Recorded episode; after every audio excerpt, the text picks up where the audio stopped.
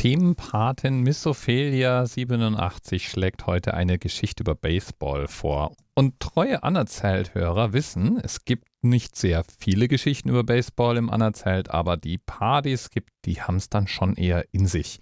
Denn Baseball ist nicht nur der wichtigste Sport der Amerikaner, sondern auch ein Sport mit viel Geschichte. Eine der wichtigsten Dinge, die man über Baseball wissen muss, ist, dass vor dem Zweiten Weltkrieg Baseball in zwei voneinander getrennten Ligen gespielt wurde. Es galt die Segregation, also die Trennung von schwarzen und weißen Spielern. Davon habe ich in Folge fünfhundertzweiundachtzig schon mal gesprochen. Aber Baseball ist auch sonst voll mit Geschichte und Geschichten, ganz besonders auch, weil Amerikaner Baseball immer auch durch verschiedenste Statistiken wahrnehmen. Wie viele Schläge hat jemand gemacht? Wie viele Home Runs? Wie oft ist jemand von Base zu Base gelaufen? Wie schnell waren die Bälle? Und jeweils Rekorde damit verbinden. Es gibt eine schier grenzenlose Anzahl solcher Statistiken und echte Fans kennen sowohl die Personen, die diese Rekorde eingefahren haben, als auch die dazugehörigen Geschichten. Und um so eine Geschichte und Baseballrekorde geht es heute eben auch. Das Ganze fängt mit einem berühmten Baseballspieler an, Babe Ruth, einer der größten Baseballstars aller Zeiten. Der spielte eigentlich für die Red Sox und es war zu seiner Zeit ein Riesenaufreger, als er zu den New York Yankees wechselte.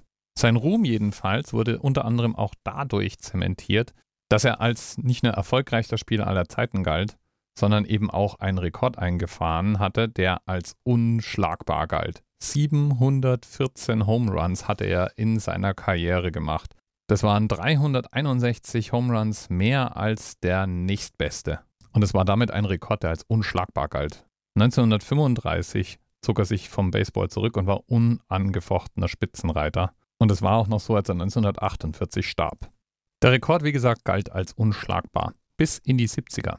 Und plötzlich war da ein Baseballspieler, der anscheinend eine echte Chance hatte, diesen jahrzehntealten Rekord zu brechen. Hank Aaron. Irgendwann in den sechshundertern wurde allen klar, dass er eventuell derjenige sein würde, der diesen von Babe Ruth aufgestellten Rekord ein für alle Mal brechen würde. Und plötzlich wurde in den siebzigern der Begriff sieben fünfzehn zu einem stehenden Begriff. Jeder wusste, damit ist Baseball gemeint und jeder kannte diesen Rekord und jeder wusste, wer Hank Aaron ist. Jetzt könnte man sich natürlich auch einfach nur freuen, es geht ja schließlich um Sport und man gönnt doch jedem seinen Erfolg, möchte man meinen. Jetzt sind wir aber in den U S A. In einem Sport, in dessen Geschichte es mal eine Rassentrennung gab. Und plötzlich kommt da mit Hank Aaron ein Farbiger und schickt sich an, einen Rekord zu brechen, den ein weißer Baseballspieler aufgestellt hatte und der jahrzehntelang als unbrechbar galt. Aber es kam jedenfalls so, wie es kommen musste. Irgendwann schlug er diesen Rekord. Und es war ein großer Moment im American Baseball. Ein Moment, in dem das Spiel angehalten wurde, um diesen Rekord zu feiern. Praktisch jeder hat damals mit diesem Spiel mitgefiebert und jeder, der nicht im Stadion sitzen durfte, der saß vorm Fernseher und verfolgte das Spiel.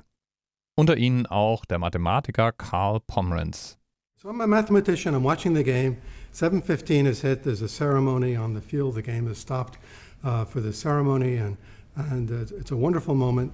And then I'm thinking, okay, these are numbers. I'm a number theorist. What can I tell you about the numbers seven fourteen and seven fifteen?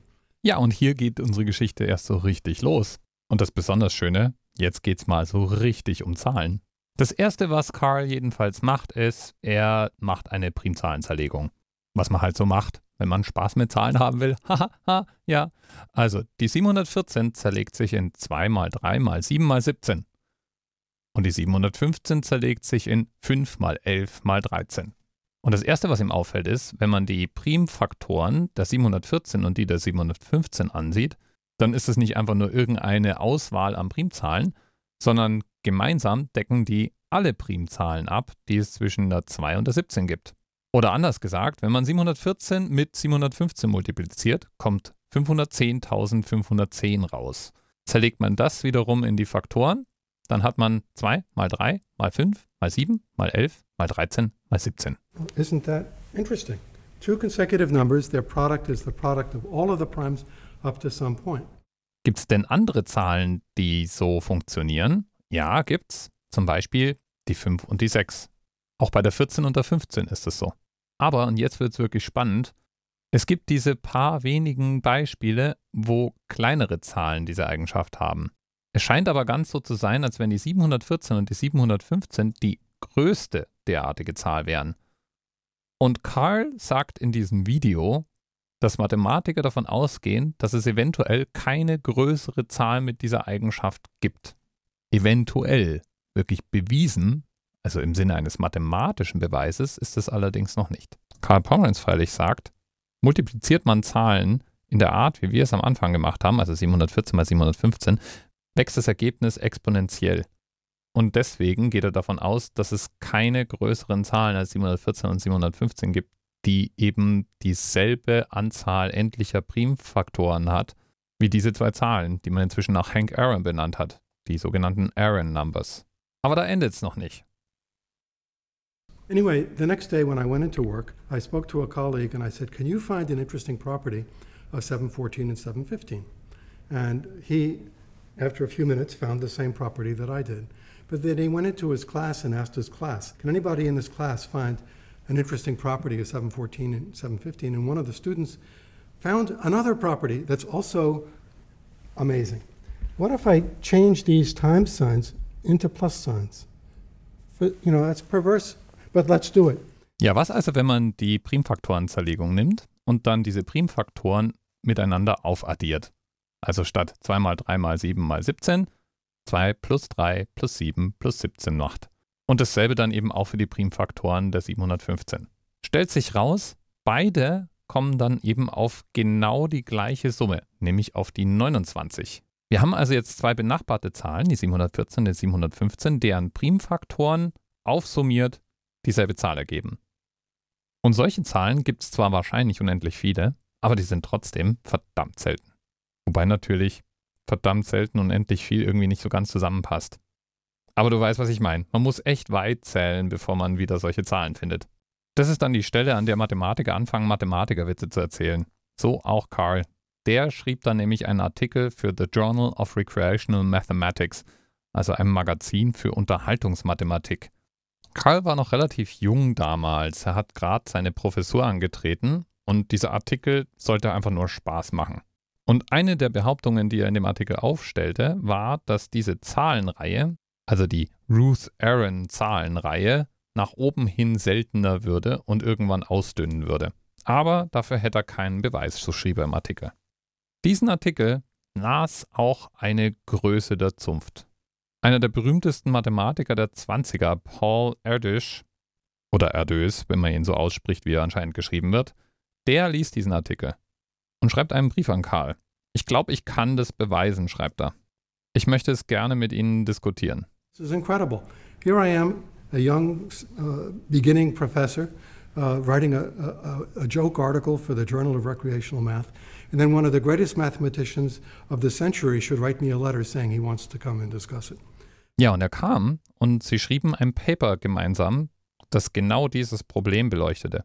Das war das erste von über zwanzig Papern, die die beiden zusammen veröffentlicht haben. Und, und Carl sagt, dieser Scherzartikel, der hat sein Leben verändert. Einen richtig schönen Abschluss findet die Geschichte, als Paul Erdős einen Ehrendoktor erhält und Carl dazu einlädt. Stellt sich raus, bei dieser Zeremonie gibt es gleich mehrere Ehrentitel, die vergeben werden. Und einer derjenigen, die mit einem Ehrendoktor geehrt werden, ist Hank Aaron. Der Baseballstar also, der seinerzeit den siebenhundertfünfzehnten Home Run schlug und damit das Leben von Carl Pomerance komplett veränderte. Carl stellt Hank Aaron und Paul Erdős einander vor und die beiden unterhalten sich. Und weil es angesichts eines Baseballstars die Gelegenheit gibt, Bälle signieren zu lassen, lässt er sich einen Baseball von beiden signieren. Der wahrscheinlich erste und einzige Baseball, auf dem gleichzeitig ein Autogramm von einem Mathematiker und einem Baseballstar ist. Leider wählt er für das Autogramm einen ganz normalen Filter. Und über die Jahre verblassen die beiden Unterschriften, sodass heute dieser Ball einfach nur noch wie ein ganz normaler Standard-Baseball aussieht. Ich glaube aber, für Carl Pomerance ist dieser Ball nach wie vor immer noch genauso besonders. Egal, ob man diese Unterschriften da drauf sehen kann oder nicht. Schöne Geschichte irgendwie, die mit einem Baseball-Home Run anfängt, über einen Mathematikerwitz zu einem kompletten Lebenswerk führt. Lieben Dank nochmal an Miss Ophelia siebenundachtzig für diese grandiose Themenidee. Das komplette Interview und die Geschichte von Carl selbst erzählt findest du übrigens in dem Video, das ich in die Shownotes packe. Wie immer lohnt sich's also auch noch auf der Webseite vorbei zu surfen, wenn du Zeit findest. Bis bald. Thema Rest zehn, neun, acht.